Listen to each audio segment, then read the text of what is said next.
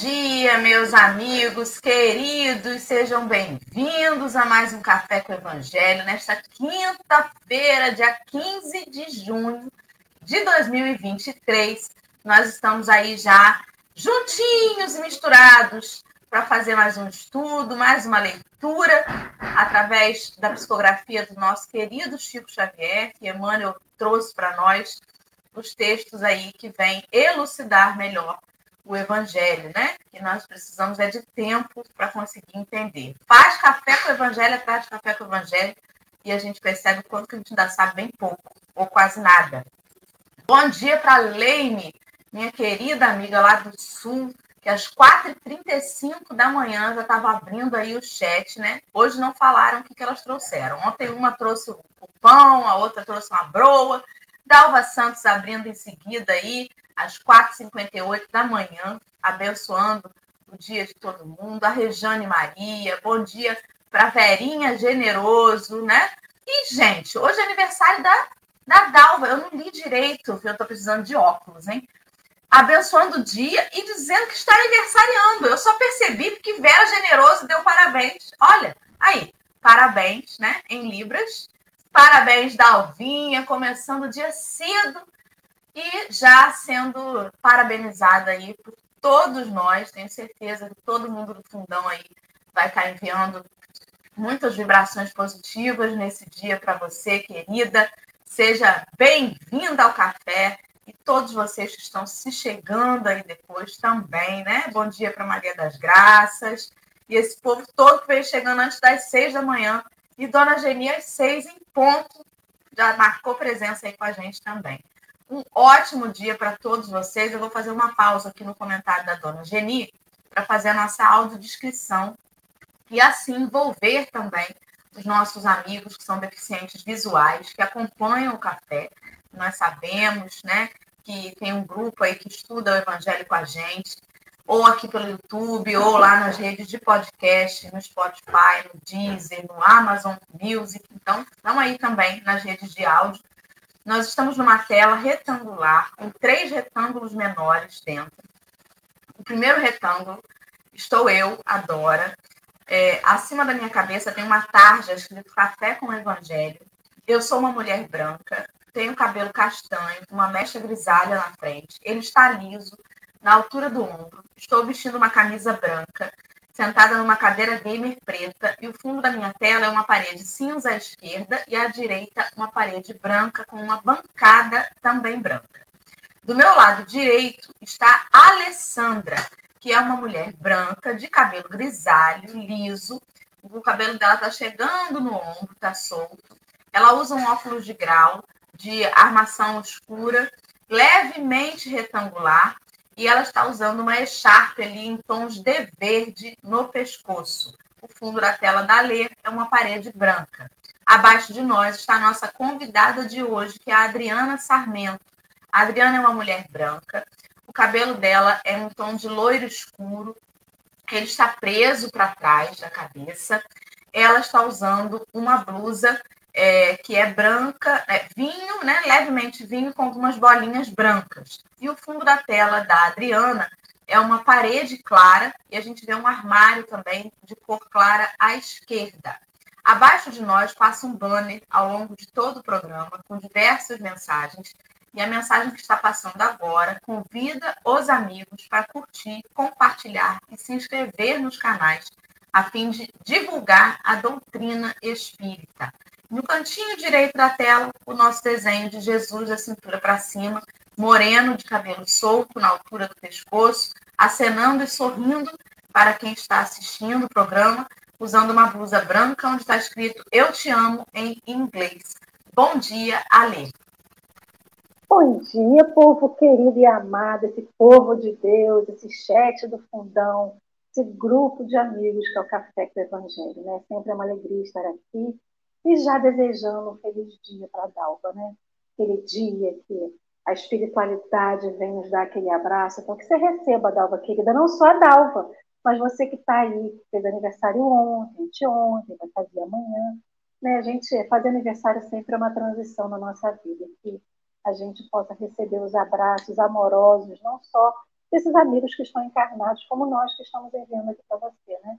Mas também dos nossos amigos espirituais, com certeza, vão aí te dar um abraço apertado, te dar energia para mais um ano de vida, né? E agradecendo, sigamos agradecendo sempre a Deus pelas oportunidades. E já apresento aqui a nossa convidada do dia, aproveitando nesse momento feliz do Café com Evangelho, de grandes comemorações, apresentar a nossa convidada. Adriana, querida, seja muito bem-vinda ao café. Você está vendo aí o chat animado, esse chat vai te abraçar, te acolher. Se apresente para o pessoal, fale um pouquinho da Adriana aqui para a gente, por favor. Bom dia, Dora, bom dia, Lê, bom dia a todos. Parabéns para o aniversariante também, né? Muitas bênçãos, muitas realizações, de muita alegria no coração e na alma. A nossa gratidão pelo convite, de nos conceder essa oportunidade, de nós batermos um papo gostoso sobre o Evangelho, logo iniciando o dia, nos preparando para esse dia de vida que Deus nos concede. Muita gratidão. Meu nome é Adriana, eu moro aqui em Vila Velha, no Espírito Santo, né? Essa terrinha gostosa que a gente tem aqui. E é um prazer estar com todos vocês, é muita alegria no coração, podem ter certeza disso. Muito obrigada, Adriana, por estar conosco. Eu não sei se é a segunda ou se é a terceira vez de Adriana no café, mas por aí, né? Eu sei que eu já vi a Adriana por aí com a gente, mas pode ser que, né, as pessoas do chat estejam conhecendo a Adriana agora. Seja bem-vinda mais uma vez, querida. Eu quero convidar os amigos, né, que já estão aí com a gente a observar que no chat ao vivo a gente já colocou o link que vai direcionar os companheiros lá para o café, para o... Eita, gente, o texto de hoje. Tanta informação que eu me perco, né? Para o texto de hoje. O texto de hoje faz menção ao Evangelho de João, capítulo 15, versículo 12. Esse texto chama-se Força e foi publicado no livro Segue-me, no capítulo 72, mas também na edição de maio de 1970, da revista Reformador. Então, estamos aí com o texto de hoje para quem quiser desejar, né, separar, guardar aí para ler depois ou acompanhar com a gente. Você que está assistindo ao vivo, participe do estudo. Coloque suas considerações, né, as reflexões que forem suscitarem aí dentro da nossa cabeça, vamos compartilhando. Se você está assistindo depois, se tem a possibilidade de colocar um alô aí também, faça isso para a gente saber que você está com a gente. E antes da gente partir para a leitura através da Adriana, eu vou solicitar a Lê para fazer a gentileza de orar para que a gente comece o trabalho.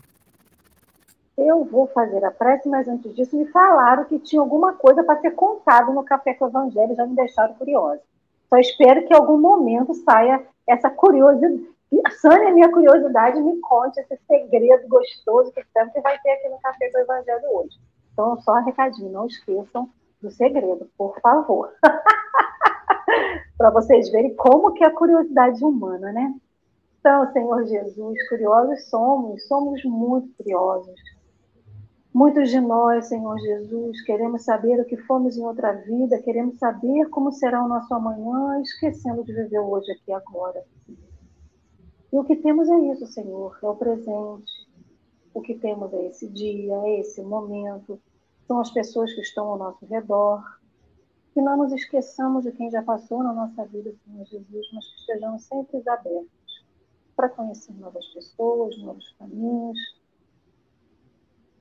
fazer novas atividades, conhecer novas pessoas, enfim, mestre. A nossa vida não se restringe ao que a gente foi. Se a gente foi ruim, se a gente errou, se a gente se equivocou, se a gente deixou de fazer algo bom, ou se a gente também fez muita coisa boa, mas não é isso que vai nos limitar e nos definir como pessoas que tentam estar ao seu lado, pessoas que tentam ser homens de bem. Mas que o nosso presente, o nosso aqui e agora, seja essa porta sempre aberta para o bem, para o caminho correto, o caminho da verdade, Senhor Jesus, e essa verdade que você nos ensina, de praticar o bem, de praticar a caridade, de saber reconhecer quando errou e pedir perdão, de saber quando se equivocou e voltar para o caminho certo. Sabemos, Senhor Jesus, que estamos sempre ou bem orientados pela nossa espiritualidade, pelo nosso guardião, mas cada um de nós esteja atento tradicionais e para esses avisos amorosos que os nossos anjos guardiões têm para nós. Que o Senhor, nesse dia, nos abençoe, nos proteja, fortifique a nossa vontade, a nossa fé, Senhor Jesus, de querer mudar hoje. Porque não mudaremos o que passou. Nós podemos mudar e fazer um novo amanhã, sempre nos dias de hoje. E que hoje seja esse dia, né?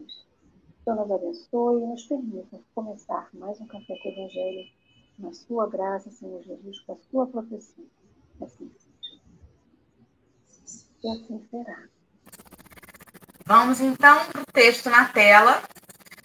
Vou tirar aqui o boné rapidinho, para a gente não ter uma confusão mental aí com muita informação.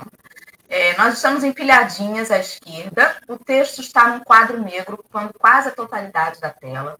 As letras aparecem a cor branca e vão transcorrer ali como um teleprompter.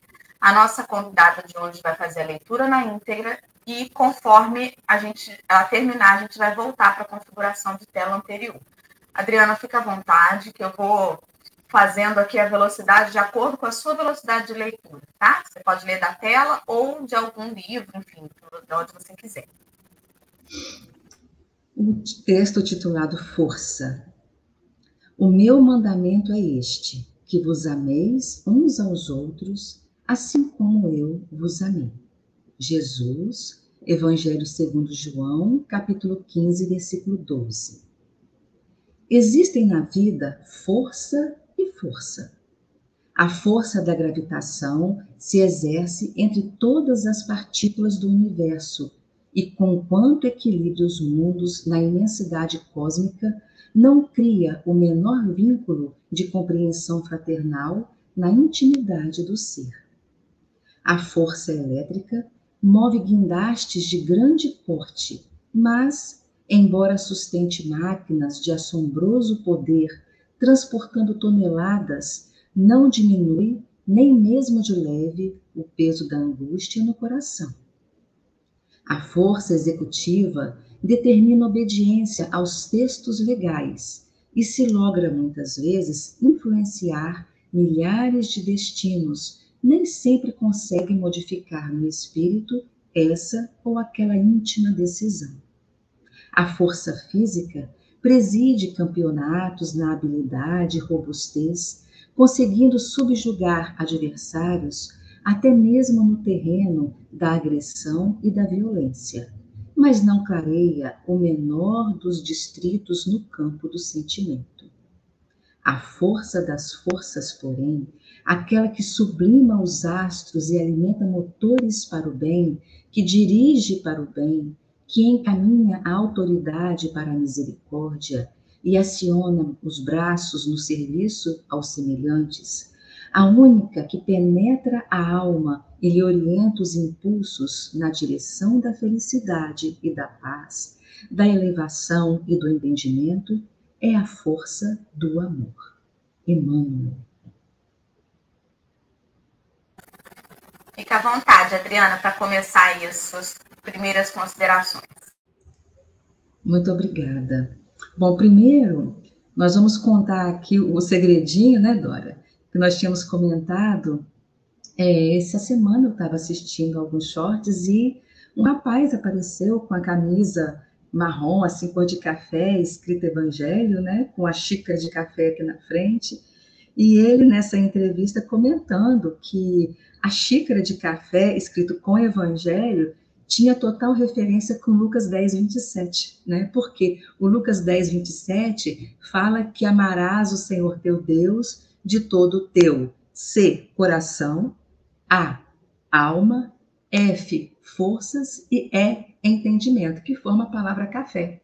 Então, ele estava falando que Lucas 10, 27 tem toda a relação do café com Jesus, né? Amarás o seu Deus de todo o coração, de toda a tua alma, com todas as suas forças e de todo o teu entendimento. Achei muito interessante, até fiquei pensando, será que não é das meninas lá, esse café aqui que está sendo mencionado, né? Vou perguntar para elas se tem a ver com elas ou não.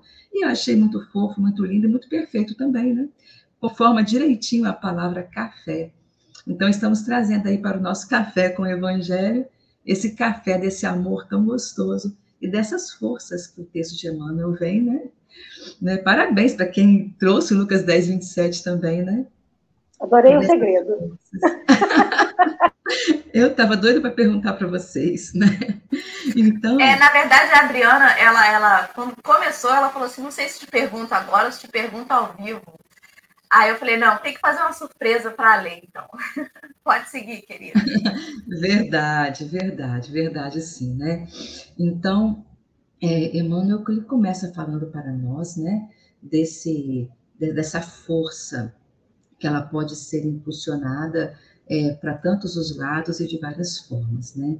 Nós gostaríamos, assim, desse iniciozinho, de só trazer aquela lembrança importante de que esse versículo, ele está contido no texto de João 15:12, que o Cristo fala que ele é a videira, né? Então, assim, não sairmos, assim, da lembrança desse contexto importante, quando ele fala que ele é a videira e o Pai é o lavrador, né? E que, eu não vou ler o texto todo, lógico, mas ele fala no versículo 6, que se alguém não estiver em mim, será lançado fora, como vara secará. E lá no 12 ele traz que o meu mandamento é este, que vos ameis uns aos outros, assim como eu vos amei, né? Então, nessa recordação de que os profetas, eu vou lá atrás um pouquinho porque a gente vai lá na frente, tá? Os profetas são aqueles que vieram para poder, como Chico Xavier fala, né? Ele fala que eles vieram fazer a pergunta que o Antigo Testamento, que a vinda e a fala dos profetas é a pergunta a respeito da vida, ao divino, e o Cristo é a resposta, né? Todo o Antigo Testamento pergunta, e a partir de quando Cristo veio ao mundo, ele traz a resposta para a gente. E quando Simeão, que viu ali no seu colo o bebê, menino Jesus, viu os olhos do Cristo, falou, Senhor, despede-me, porque eu já vi agora a salvação, né? E trazendo para essa força que o texto nos coloca, quantas vezes nós estamos buscando direcionar a nossa força, buscando dar aquele sentido integral à nossa vida, porque tem um para que nós fomos criados. Nós nem não vamos perguntar por que estamos nessa existência, mas nós vamos perguntar, a princípio, para o nosso bate-papo, né? Para quê? Para quê? Em qual direção nós precisamos usar essa força a que o Cristo nos dotou, que o Pai nos dotou de tantos conhecimentos, essa força espiritual, essa condição de vida, não importa qual, mas que o Pai nos colocou, em qual direção nós estamos levando tudo isso que estamos recebendo, em maior ou menor grau, onde quer que nós estejamos, em qual ocupação nós estivermos, que sentido nós estamos dando para as nossas vidas, como que nós estamos abraçando? Será que nós estamos tendo a consciência devida para direcionarmos tudo aquilo que nos foi entregue na proporção das nossas forças, na proporção da nossa condição espiritual? Né? Esse é um primeiro bate-papo que a gente pode começar conversando, né, meninas? A Lei quer falar? Não? São inúmeras as vezes que Jesus fala sobre o amor no Evangelho, né? Enquanto a Adriana lia e falava, eu lembrei dele dizer que os discípulos serão reconhecidos por muitos se amarem, né? Dele fazer menção ao Velho Testamento, lembrando lá Deuteronômio e Levítico, dizendo que dá para resumir toda a Torá em amar a Deus sobre todas as coisas e ao próximo como a si mesmo.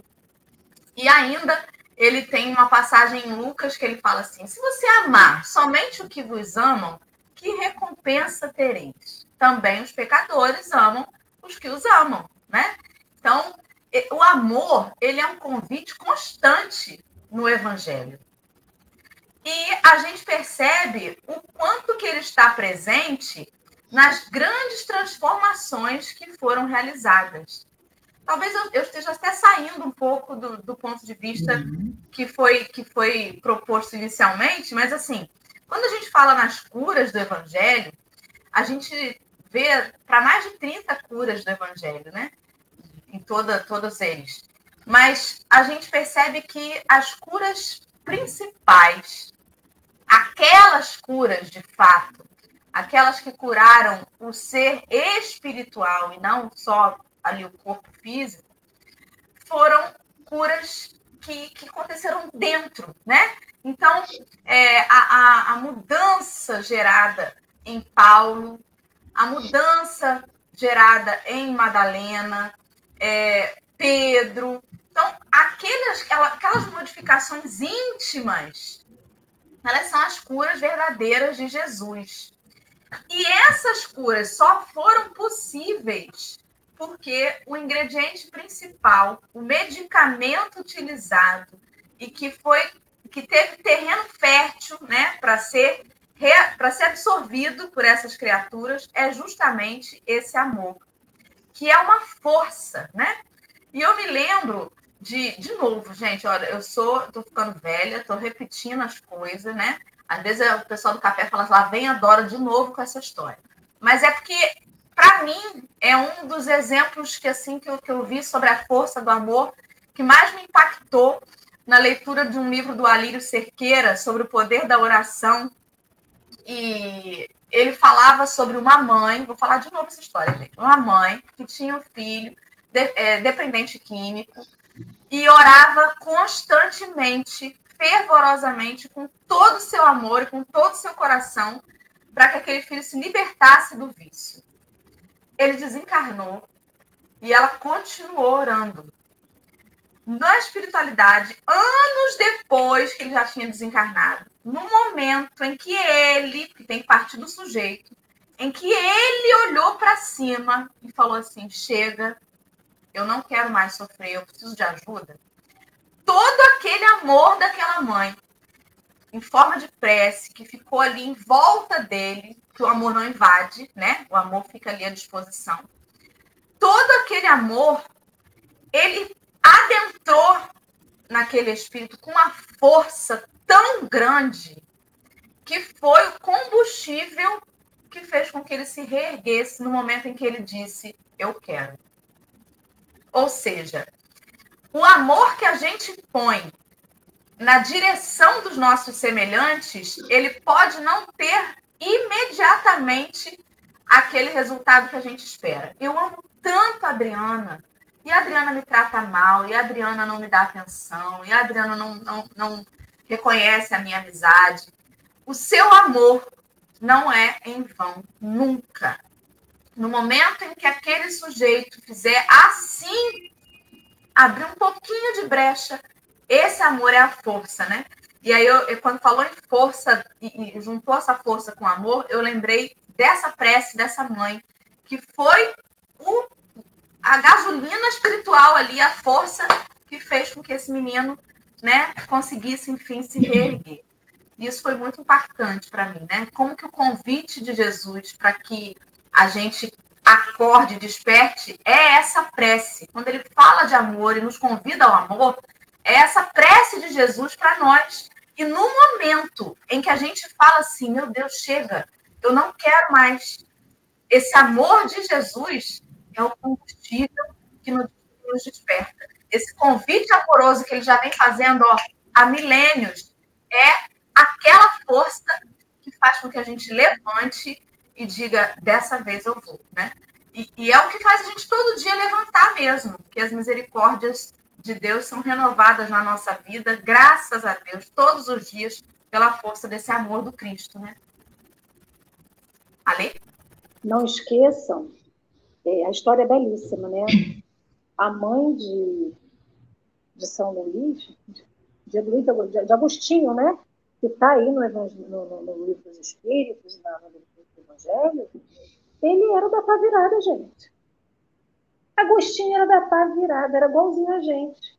Humano de carne e osso, que se equivocava e não estava nem aí para frente. E a mãe dele, incansável, durante 27 anos. 27 anos. Ela rezava todos os dias para que ele pudesse perceber Jesus, enfim, deixar aquele amor de Jesus entrar dentro dele. E somente no momento em que ele teve a virada de chave, que foi uma conversa, se não me engano, com o padre, e que ele falou assim, de hoje em diante eu vou seguir a Cristo. Então, assim, a gente acha que essa força desse amor que a gente tem, a gente também acha que a gente vai encontrar o amor virando a esquina, né? E do tipo assim, olhei, nossa, eu te amo, ah, eu te amo. Não é assim, é uma conquista. Então, da mesma forma que a história que Dora conta, dessa conquista, e não é a conquista do flerte, né? Não é a conquista de conquistar alguém dizendo que você é uma coisa e sendo outra. Não é isso. Enquanto vocês estavam falando, até em relação ao amor, a gente acha que vai tomar o amor à força, né? Mas na força bruta. Por exemplo, na conquista desse flerte que eu estou usando aqui de comparação, nesse flerte humano, entre duas criaturas encarnadas, você tem um objetivo, conquistar o coração, a vida, né, o sentimento de uma pessoa. Então você se esforça, você emprega uma força para conquistar alguém. Nesse amor carnal, esse amor mundano, não de errado, mas esse amor que é ligado à carne, né? Então a gente se esforça, a gente tenta melhorar, aí você conquista a pessoa. Aí nesse relacionamento de casamento, ou do convívio diário, no namorado, enfim, né? A namorada, você tem um esforço por manter a chama daquele amor acesa. Então, você conversa, você dialoga, você entende, você tem as DRs. Então, nesse processo desse amor, a gente sempre tenta chegar num equilíbrio, no meio termo, no bom senso. O porquê que quando Jesus fala que nós nos amemos uns aos outros, como ele nos amou, a gente acha que é impossível? Porque assim, você está lá na rua, está no festival de Jazz e Blues, você está na festa junina, você está no carnaval, você está em qualquer lugar e conhece uma pessoa que te agrada. E você quer aquela pessoa porque desperta em você alguma coisa bom. Então a gente vai empregar uma força de vontade, a gente vai empregar essa força das forças mal comparando para que você esteja sempre com aquela pessoa. Ou por que que num relacionamento você tira a questão amorosa dessa equação ou a sua vontade de estar com a pessoa todo dia e o amor some? Então a gente acha que o amor vai ser um virar de esquina ou um clique, uma varinha mágica que nem da fada madrinha, que você vai amar a pessoa. E não é. Então essa conquista, essa força que a Emmanuel vem comparando aqui, cada uma delas tem uma função, como a força da gravitação, a força elétrica, a força executiva, a força física, a gente poderia enumerar outras tantas forças, cada uma tem uma função no nosso dia a dia, para que nos impulsione para frente. Porque se a gente fosse lembrar da física, e não sou professora de física, a força é aquilo que tira a gente do nosso ponto zero. Ou seja, se você quer deslocar um ônibus, eu tenho que sair de Rio das Ostras para Marcos para trabalhar, o ônibus tem que usar uma força, então ele tem que ser movimentado. Eu não carrego o ônibus, ele me carrega, mas é uma força que vai movimentar aquele ali. Então, se eu quero sair de onde eu estou e ir buscar uma xícara de café, eu tenho que botar uma força, que seja a minha força de vontade de levantar, mas a força, né, do motriz do nosso corpo, que vai movimentar nossas pernas, aquela coisa toda. Então, a gente fica muito nesse... Quando a gente fala de amor, e esse amor fraternal que o Cristo nos convida, a gente acha que vai ser como um passo de mágica. Que eu vou acordar hoje, vou amar o planeta inteiro, não vou odiar ninguém e não vou querer mal para ninguém. E não é assim. Esse amor fraternal que o Cristo nos chama é onde a gente tem que empregar mais força. E a gente acha que é onde a gente tem que empregar menos força, porque tem que vir no passo de mágica. Então, a Emmanuel vem trazendo aqui... Essa questão da força, né? E a outra coisa que eu lembrei, o ser humano tem o hábito de querer conquistar tudo na força, né? Lembramos de Pedro, lá no momento derradeiro, né? Quando Judas dá o beijo em Jesus, que o condena, que o mostra para os romanos, para os soldados romanos. É Judas, né? Então, Judas beija Jesus. Isso. E Pedro pega a espada... Isso. Entre aspas, para defender Jesus na força física e corta lá a orelha lá do soldado romano. Então, assim, ele achou que ia salvar Jesus na força, já que ele tinha perdido a força moral, que é uma coisa que Emmanuel coloca aqui nessa força moral, ele vai pela força física. E quantas vezes nós achamos que vamos vencendo a força física? Então, a gente usa a força física, a força política, a força de interesses, mas não queremos vencer pela força moral que nós temos, né? Que é a única que a gente consegue controlar e dosar. E a gente acha que vai vencer isso pela força moral. E a gente esquece, quer dizer, na verdade, a gente esquece que a gente vence pela força moral, né? E a gente não emprega a força necessária para mudar a nossa moralidade.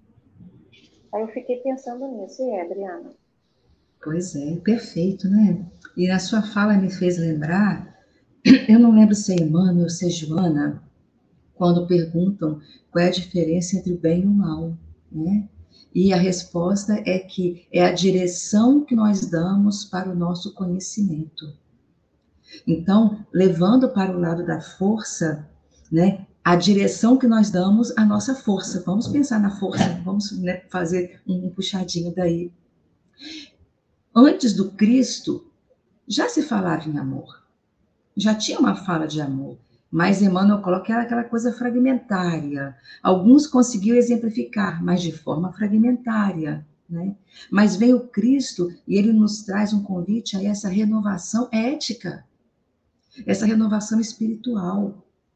De nós mudarmos a nossa forma de pensar e de agir e olharmos um pouco mais para o outro. Porque até então, e hoje um pouco ainda, nós pensamos muito em nós mesmos.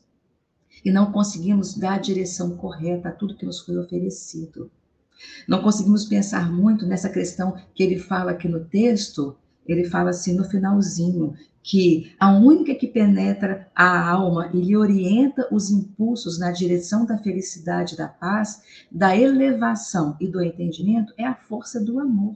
Então ele está falando de paz. Como que nós vamos ter paz em nossas consciências se as leis divinas não estão escritas em nossa consciência? Como que nós vamos estar em harmonia conosco e com o Pai se nós usarmos de forma divergente aquilo que nos foi oferecido? Se aquilo que nos é concedido para usar desta forma, eu uso da outra forma, eu estou em desarmonia com o divino. Se eu estou em desarmonia, eu não estou em paz. É como quando o corpo está doente, né? Se tem algo aqui que não está bem, surge uma febre, surge uma dor de cabeça, surge uma indisposição. Por quê? Porque está em desarmonia com o funcionamento natural da máquina. O natural não é o normal, é diferente, né? O normal é aquilo que a gente vê por aí. Ah, Adriana, é normal se falar assim hoje em dia, mas talvez não seja natural, porque o natural é aquilo que vem de Deus. O natural é aquilo que está em conformidade com as leis divinas. Pode ser normal, isto é, vemos muito, mas pode não ser natural. Então, quando nós, em nosso corpo físico, nós fugimos ao natural, nós inflamamos. O corpo diz, olha, não é por aí, tem algo muito errado com você, cuida. Quando nós agimos, nossa consciência acusa, vamos para o espiritual.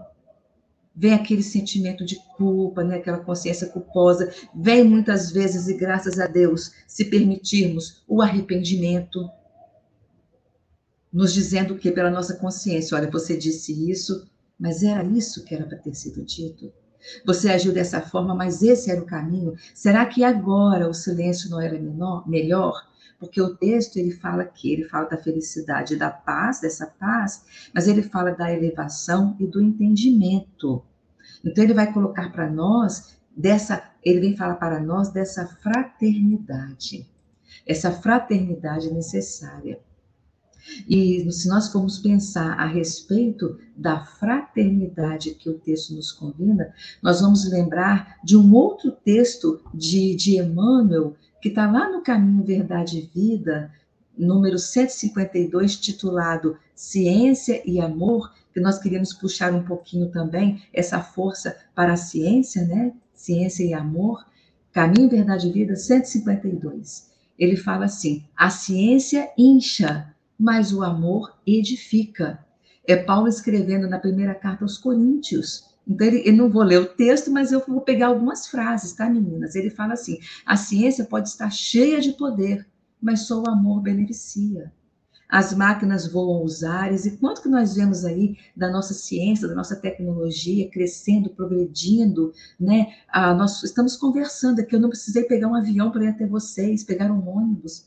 Nós estamos aqui, eu estou na minha casa, vocês na de vocês, cada um no seu cantinho, mas a nossa palavra está sendo transmitida à distância, né? De forma assim, ao vivo, enquanto eu falo aqui, vocês ouvem na mesma hora. Isso é maravilhoso, mas ao mesmo tempo nós precisamos saber que frutos nós desejamos produzir e que frutos nós estamos produzindo, para o bem ou para o mal.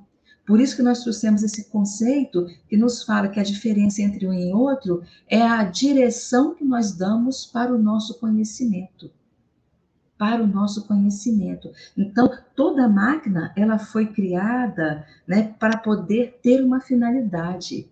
Nós estamos aqui encarnados nessa existência com a finalidade, está lá no Livro dos Espíritos, né? Nós nos melhorarmos, tornarmos-nos criaturas mais fraternais, ao ponto de chegarmos à totalidade da fraternidade como filhos de Deus, mas também para colaborarmos com o Pai para que o bem se instale na Terra, para que a fraternidade se instale na Terra. Então, pensando nessa fraternidade, nessa força, também não tem como nós deixarmos de lembrar de Paulo. De Paulo, ele tinha todo o conhecimento. Paulo, ele era um fariseu, ele tinha conhecimento amplo, ele tinha entendimento dali da filosofia grega, ele lidava bem com as palavras, com o seu conhecimento, mas a direção que ele entendia que estava perfeita, depois ele descobriu, lá na estrada de Damasco, que ele estava equivocado. A direção era outra, mas ele tinha toda aquela força, ele já tinha tudo que ele queria, ele colocava a intensidade, ele era intenso assim, né? Eu não vou nem falar que ele era no 110 nem no 220, eu acho que ele era 440, 880, de tão intenso e determinado, e determinado. E quando ele descobre que, peraí um pouquinho, não é por aqui, mas agora eu conheci o Cristo, ele voltou toda a força dele, toda a sua energia, todo o seu entendimento, né? Todo o seu coração, toda a sua alma, o nosso café, não é isso? Coração, alma, forças e entendimento. Ele voltou todo para onde? Para entender, vivenciar e divulgar Jesus. Um verdadeiro atleta, como diz lá a irmã Ila, né? Um grande atleta. Ele focou nisso daí. Então, essa diferença entre o bem e o mal, esse direcionamento que nós estamos dando, e ele começou a entender essa fraternidade maior, e começou a transbordar Jesus pela sua vivência. E não importa se era chicoteado, se era perseguido, se era preso. Eu me lembro agora, sabe de quê? Sabe aquele cavalo selvagem? Aquele selvagem que está lá na selva mesmo, que está lá, que ninguém nunca montou, e de repente alguém fala assim, vamos domar esse cavalo? Aí alguém que não está entendendo fala assim, mas ele vai ficar fraco, vai perder suas forças, vai ficar aquela coisa muito mansinha, né? Vai ficar aquela coisa muito mansa. Mas será que ser manso, será que ser fraterno, será que ser dócil é ser fraco? Porque quando o treinador pega aquele cavalo, e ao invés de deixar o cavalo, desculpa os gestos, tá? Fazendo assim com aquela sua energia, e perdendo a sua energia porque ele empina, porque ele corre, porque ele não obedece, direciona a energia. E, por exemplo, treina para uma corrida, e ele vai direcionar o seu objetivo, o seu foco, a sua meta, corro para o alvo, né? O seu alvo é aquele, e o cavalo aprende, e ele pega toda a sua força que ele não perdeu, ele só agora educou, ele só agora escolheu uma direção, e ele corre para o alvo, ele chega no alvo. Então ele não se tornou frágil porque se tornou manso, ele não se tornou frágil porque ele direcionou de uma forma mais inteligente, com mais sabedoria, mas agora ele se tornou ainda mais sábio, porque agora ao invés de dispersar sua energia, ele direciona para uma meta, para um alvo concreto, com uma grande finalidade. Por exemplo, eu acordei hoje 5h30, confesso que eu botei relógio para despertar um pouco depois, né? Aí eu olhei o relógio 5h33, eu falei, gente, 5h33 nem tanto, não precisava disso. Mas já que eu acordei, vou levantar. Quando eu chego aqui no quarto, as duas luzes queimaram durante a noite, porque quando eu apaguei ontem, estava acesa, eu apaguei, estava acesa. Quando eu acendo agora de manhã, cadê? Eu falei, graças a Deus eu tenho lâmpada em casa. Corri lá, peguei a cadeirinha, troquei, botei luz, senão ia ficar meio escuro, ia ficar só com o lado da janela aqui. E olha a finalidade. Para que nós estamos usando essa energia agora? Para que nós estamos... Troquei a lâmpada para uma boa finalidade, para uma direção boa dessa energia e da nossa energia, que desse grupo todo que todos estão assistindo. Não é em vão. Tem uma finalidade de quê? De um café com o Evangelho, de manhã cedo, para nos preparar para mais essa oportunidade de existência nesse dia de hoje. Mas poderia ser uma lâmpada, uma energia, uma luz utilizada para uma finalidade não boa. Poderia ser. Então, voltando nesse cavalo forte, não vamos perder nossa força, mas precisamos saber dar a direção correta. E Paulo fez isso. Paulo direcionou, ele viajou para tantos lugares, não se importando com o que fizessem com ele. Foi preso, mas ali dentro da prisão ele pregou. Eles cantaram. A forma com que ele utilizou a sua voz, os seus conhecimentos, foi dando direção a essa força, porque o texto de Emmanuel, ele começa dizendo o quê? Existem na vida força e força. Qual a direção? Existem forças elétricas para as coisas materiais, mas existe essa força espiritual. E quando Cristo falou que Paulo era um vaso escolhido, ele já estava vendo ali todo o potencial que todos nós temos. Todos nós, criados por Deus, temos todo o potencial para chegar naquele ponto máximo, vou passar a mão aqui do vídeo, de um filho de Deus. Todos nós temos todo esse potencial. Mas às vezes ainda tem aquele que chega e fala assim, né, Dora, né, Ale? Ah, mas eu não sei, né? A Dora lá, Ale, elas têm, assim, conhecimento para fazer o café com o Evangelho de uma... Ai, mas eu não sei. Não, tem sim. Todo mundo tem. Basta nós descobrirmos em nós esse bem maior que já está em nós. E perdermos um pouco dessa insegurança que todos nós temos. A gente está aqui até, no fundo, um pouquinho constrangida, porque eu fico, o coração acelera um pouquinho, mas a gente vai em frente. Como disse Paulo, corro para o alvo. Não posso ficar parado. Não posso ficar assim, ah, eu não. Eu sim, você também. Todos nós temos algo muito importante para fazer naquele lugarzinho que o Pai nos colocou. Se alguém te telefona para contar uma história, para fazer alguma pergunta... Não foi à toa que ligou para você, não foi à toa que te encontrou na rua. Não é por acaso que nós estamos aqui, porque o acaso não existe. Mas é para nós difundirmos cada vez mais a fraternidade. Essa convivência uns com os outros, que a própria lei divina está nos convidando. A fraternidade, vivermos como irmãos. Né? Só assim mais um pouquinho, lembrando quando Jesus perguntou, mas quem é minha mãe? Quem são meus irmãos? Né? Não está nos convidando a essa fraternidade universal? Né? Será que minha mãe é só aquela que me gerou? Será que meus irmãos são só aqueles consanguíneos? Mas se o Pai é Pai de todos, somos todos nós irmãos também? Então, o que é fraternidade? Né? Aí lá no Consolador, na questão 350, Emmanuel fala que fraternidade... pode traduzir-se por cooperação sincera e legítima em todos os trabalhos da vida e em toda cooperação verdadeira. Então, ele falou que é cooperação sincera e legítima, né, meninas? Cooperar, não é isso? Excelente. Mas muito, muito bom mesmo. Teve um comentário aqui da Patrícia... falou um pouquinho sobre o que a Adriana comentou aí, né? Que usar verdadeiramente essa força é saber abrir mão de si mesmo, de suas razões, seus egoísmos. É utilizar justamente para domar na gente aquelas tendências que não são as melhores, né? Então, de fato, a gente... imagina um homem forte, aquele grande, musculoso, que num soco só derruba 3, né? Mas, às vezes, o mais forte é aquele que doma em si mesmo a vontade de dar um soco na cara do vizinho, né? Que o outro não domou.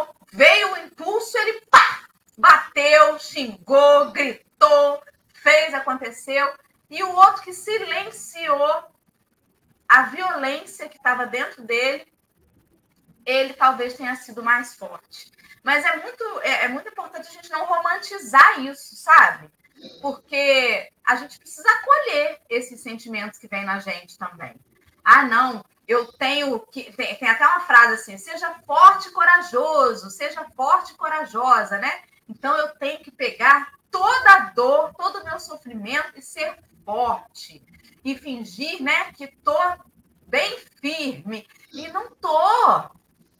E tudo bem também, sabe? Que você pegue aquela raiva e tenha a força de não prejudicar alguém com ela. Mas que você acolha esse sentimento. Dora, mas eu posso sentir raiva? A gente precisa fazer isso que a Adriana falou. Sublimar aquela força. É uma força de raiva que está dentro de mim, mas que direção eu vou dar para ela? Eu vou usar de violência? Ou eu vou pegar essa raiva e vou cuidar dela, vou entender ela, vou me perdoar por estar sentindo aquilo, vou buscar a origem desse sentimento, o que está me trazendo isso. E não é sobre fingir ser uma coisa que a gente não é. Então, a gente adoece, sabe? Fico me fingindo de forte, eu sou muito forte, mas a gente nunca sabe qual que é a gota de água que vai fazer aquele copo transbordar. E aí, de repente, fala assim, gente, mas fulano era tão forte e caiu mesmo numa depressão. Não é sobre a gente aparentar essa fortaleza, mas é sobre a gente ir buscando dentro da gente, né, uma construção dessa fortaleza real com Jesus. Ele não quer que a gente dome as nossas más tendências, igual um animal selvagem, né, que a gente via domando mesmo, com chicote. Pá. Não, é para domar, igual o exemplo do cavalo que a Adriana deu, com carinho, com ternura, com acolhimento. É tão interessante quando a gente vê resgate, por exemplo, de animais de rua, às vezes um cachorro arisco demais, e que já está rosnando, né? E um tempo depois, aquele mesmo cachorrinho já está com a barriga para cima, pedindo carinho, recebendo um afago. Então, é sobre esse domar as nossas más tendências e não utilizar de força para isso. O amor é a força que não viola ninguém, é a força que não se coloca com violência sobre nada, né? A força da gravitação, quer queira, quer não queira, você vai estar submetido a ela. A força elétrica, ele bota no texto ali, que move guindastes, mas ele é incapaz de tirar o peso da angústia do coração. Ou seja, nem tudo a gente consegue na base da força. Nas leis humanas civis, a gente ainda precisa colocar limites que são rígidos, né?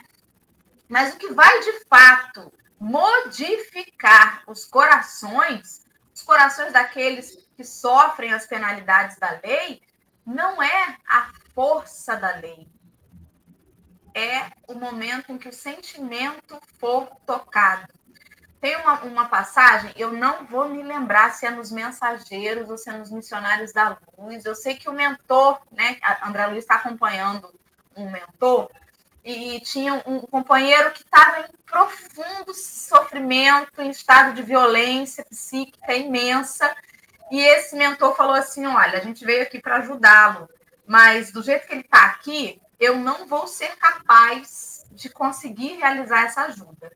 Eu vou ter que chamar uma outra pessoa para fazer isso. E aí André falou assim, nossa, se ele, né, que é um espírito de escola já, com tanta experiência nos resgates, se ele não vai conseguir, então quem ele vai chamar agora deve ser um patamar maior ainda. E eis que entra uma senhorinha. E falou assim, gente, mas quem que é essa mulher que você está chamando para ajuda? Bom, essa mulher, ela foi mãe dele em uma outra existência e só ela vai ser capaz de ajudar a gente a tirar ele daqui para levar para um pronto de atendimento, um pronto-socorro espiritual. Mas por quê, meu amigo? Porque ela o ama verdadeiramente. E eu ainda não construí esse amor sobre ele. Eu tenho piedade, eu tenho compaixão, eu sinto misericórdia, mas amor mesmo, que é o que a única coisa que vai conseguir tirar ele desse transe, eu não sou capaz de sentir. Ou seja, no auge do conhecimento espiritual, no auge do patamar evolutivo que ele estava, ele sentia compaixão, ele era capaz de não ter raiva, ele era capaz de desejar coisas boas, mas aquele amor ele não estava sentindo. E sem o amor mesmo, ele não ia conseguir, na base da violência, da palestra, não ia conseguir tocar, né? Você pode ter as melhores palavras, você pode ter as melhores técnicas, mas se você não tiver realmente ali o desejo sincero de modificar, né, o amor de fato, não vai dar certo. O próprio, aí voltando, por exemplo, né, do adestramento dos animais, o próprio profissional que lida com adestramento de cães, de cavalos, enfim, se ele não tiver amor pelo bicho, o animal, ele pode não ser racional, não ter consciência de si mesmo, né? Como nós já na humanidade, no reino nominal. Mas eles são sensíveis às vibrações amorosas. E é impressionante como que pode. Às vezes os animais truculentos, uns cachorros enormes, você vê vídeo deles brincando com bebês. Você fala, misericórdia, meu Deus. Mas é porque a vibração do neném ali, o bebê não está com medo, o bebê não está sentindo nada, não está, né? É uma vibração que o cachorro reconhece ali. E é tão impressionante. É uma linguagem que está para além dessas palavras, né? Que a gente busca, às vezes, meu Deus, palavras rebuscadas para fazer uma oratória. Sem amor, ficam palavras vazias. E é essa a força. Então, quem vai modificar, de fato, o coração daquele que está no cárcere, porque teve, né, está ali pagando na lei humana pelos crimes que cometeu, não vai ser o juiz que vai impor a ele 20, 30 anos de prisão. O que vai libertar ele do cárcere é o perdão daquele a quem ele prejudicou. É o alto perdão do coração dele, né? Então pode ficar 20, 30 anos. Se ele não tiver isso, ele não vai se libertar nunca desse cárcere, que é muito, vai além das grades, né, físicas de uma prisão. Alê, querida, suas considerações finais, por favor.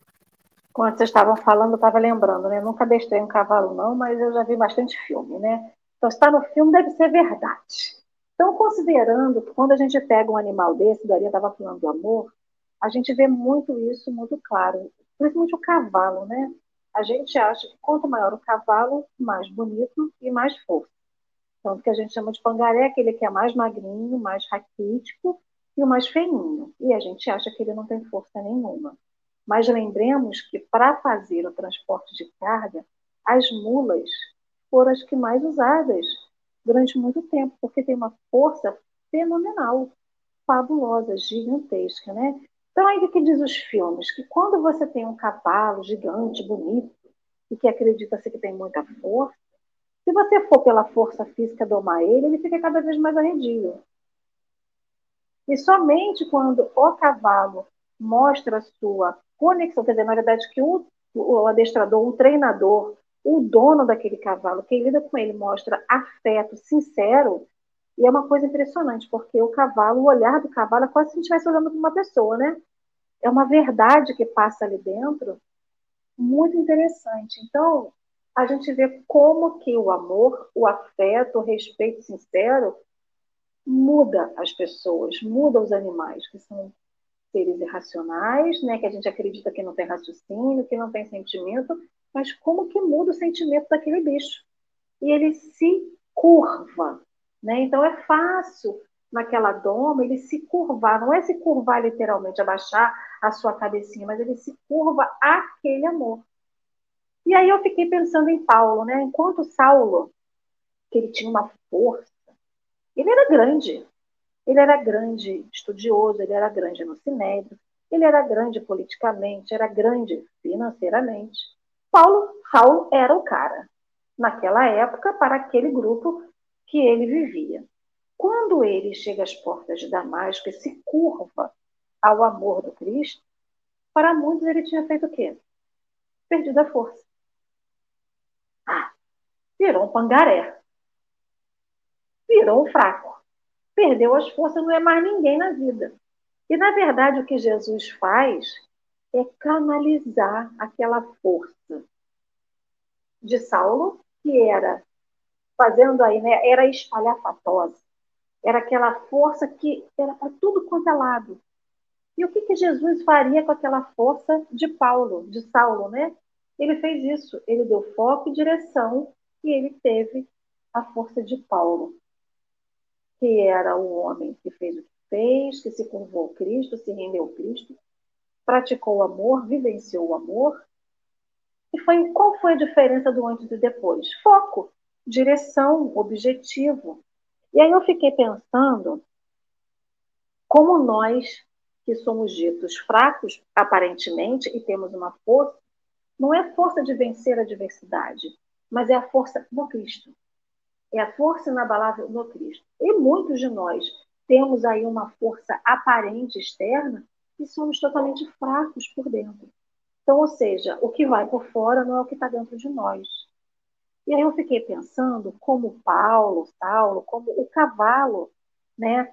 Esse ser que só quer atenção, só quer carinho, que só quer afeto. Todos nós temos esse do cavalo, queremos afeto, queremos sentimento, queremos verdade. Porque o bicho, ele quer ver verdade, não só o cavalo, né? Qualquer animal, ele quer ver verdade nas pessoas que estão ao seu redor. E nós também só queremos ver verdade.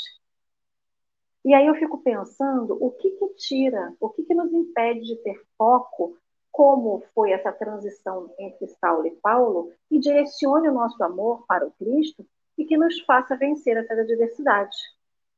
Porque a gente perde o foco muito rápido.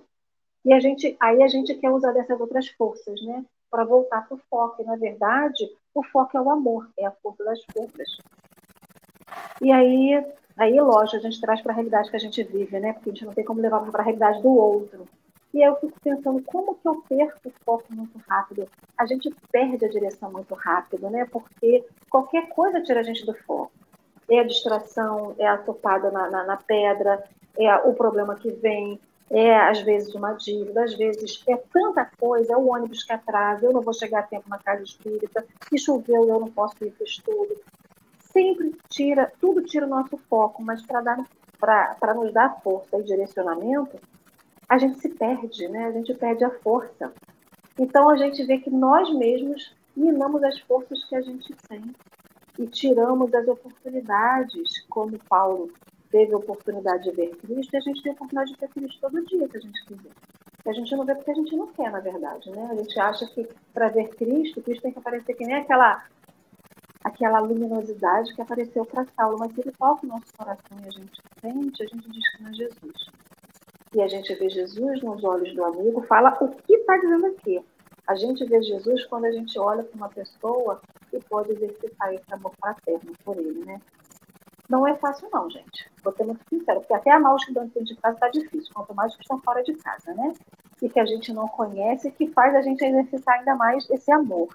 Mas é sobre isso, é não desistir, é persistir. E é realmente continuar no caminho, né?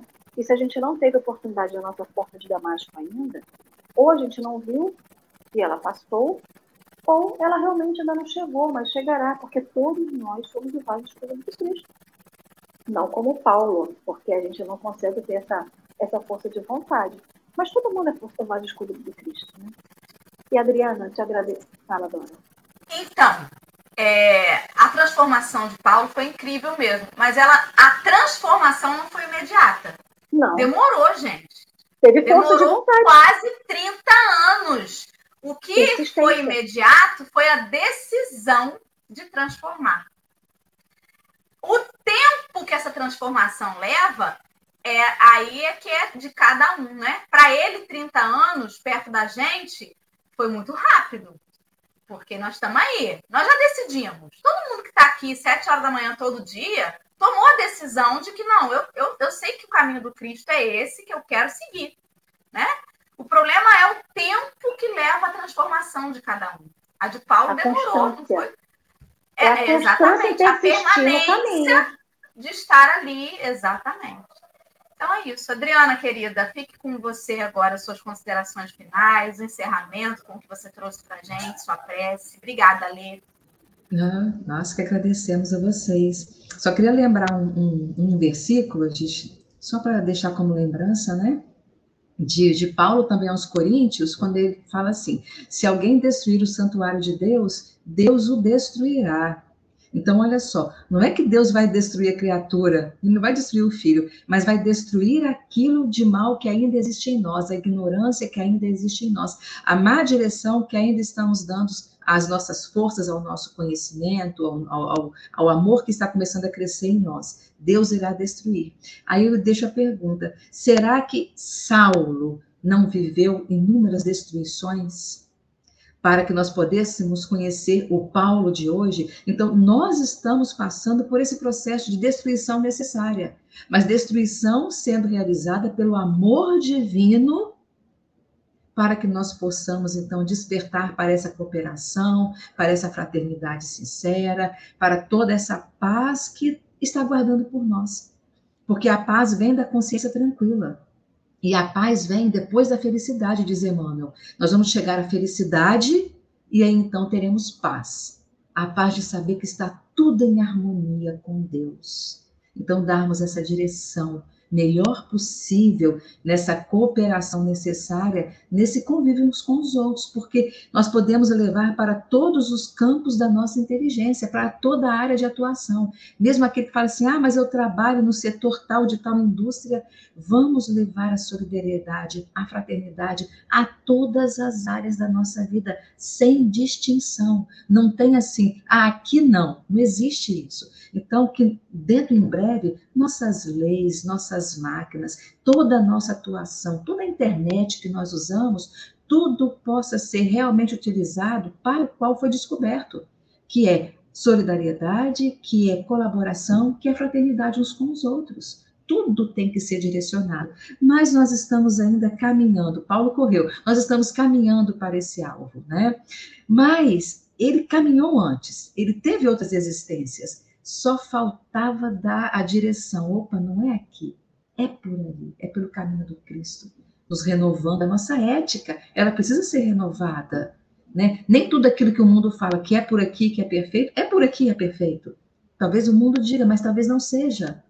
Então, vamos usar da nossa capacidade também intelectual, né? Para poder dar essa boa e correta direção a todos os sentidos que Deus nos concedeu, né, meninas? Bom, então, agora seria aquele momento de ler a poesia? É isso?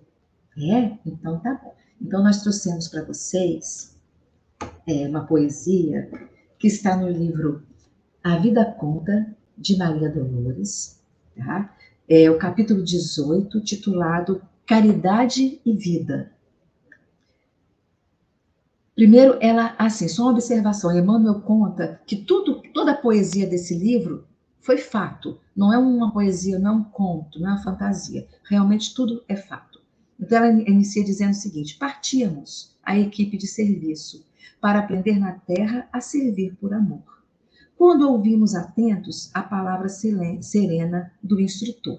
Então agora vem a fala do instrutor. Irmãos, a terra é sempre a nossa grande escola, onde plantar o bem lembra a luta reinida. Tereis convosco a eterna providência. Ide e considerai primeiro a vida. Deus clareou a inteligência humana, e a inteligência humana fez do mundo amplo facilitário de trabalho, que lhe nasceu do cérebro fecundo. Naves e ondas, firmamento afora, cidades ostentando harmonia e grandeza, máquinas, invenções e experimentos, tudo é sagrado para a natureza. Entretanto, anotai, antes de tudo, na civilização da nova era, sois obreiros do amor, caminho adiante, na seara do bem que vos espera. Entre os carros triunfantes da cultura e os louros imortais de nobres gênios, crueldade e violência, ódio e penúria, são chagas ancestrais de outros milênios. Estampai vossa voz nas vozes generosas, que renovam a fé nas almas cambaleadas. E ponde as vossas mãos nas mãos abençoadas, que socorrem a dor, lavando-lhes as feridas. Ide à mágoa das mães, na provação que oprime, e extirpai-lhes do peito o fel do desconforto. Amparai as crianças desprezadas, e evitai sobre a terra o estigma do aborto. Não vos equivoqueis, fitando a ciência, refugindo no chão e conquistando espaços. A humanidade em si chora, aflige-se e clama, esperando por Deus em vossos braços. Finda a palavra do mentor amigo, eis-nos na terra, ao sol, ante o mundo opulento, das cidades que brilham, carregando insegurança, angústia e sofrimento. Então, reconheci que acima do progresso, dos grandes povos reis que se transformarão, somente a caridade, assegurando a vida, pode criar na terra a paz do coração. Maria Dolores. E assim, maravilhosa, né? E assim, fazemos a prece agora, meninas, né? Vamos agradecer a Deus nosso Pai pela vida que nos concedeu e pelo seu amor, pela sua caridade que inflama o universo, que se derrama por toda a terra, todos os orbes, todos os povos, continentes, qualquer cantinho deste mundo, de todos os mundos, buscando nos tocar os corações, para que possamos despertar a alma, para este bem maior a que o Cristo nosso Senhor, a força divina na terra, veio nos ensinar a olharmos, a usarmos nossos olhos, nossas mãos, nossa fala, nossos ouvidos, nossos pés, na força do amor que nos renova, que renova a vida e a nós mesmos, que possa nos contagiar os sentimentos e que possamos levar este bem, esta cooperação e fraternidade, onde estivermos, seja pelo pequeno olhar, seja pelo importante e necessária palavra, que possamos ser estes intermediários do amor do Cristo na terra, sendo seus obreiros, direcionando essa força que Emmanuel tanto e tão bem nos falou e nos explicou, que possamos direcionar essa força para o bem maior, para que o bem maior do amor divino se instale na terra, tocando o coração de cada criatura. Que possamos agora partir para este dia que Deus nos concede, com nossas forças renovadas, as forças do amor, do sentimento, a força maior do amor e da fraternidade. Deus nos inspire, Deus nos abençoe e nos alimente sempre a alma. Graças a Deus. Muito bom, excelente quinta-feira para todo mundo mais leve agora, né? Com certeza vai ser um dia da paz. Um beijo a todos, obrigada Adriana, Alê, todos os amigos desse fundão amado, que é o nosso chat. Até amanhã, pessoal. Beijo, tchau, bom dia para todos.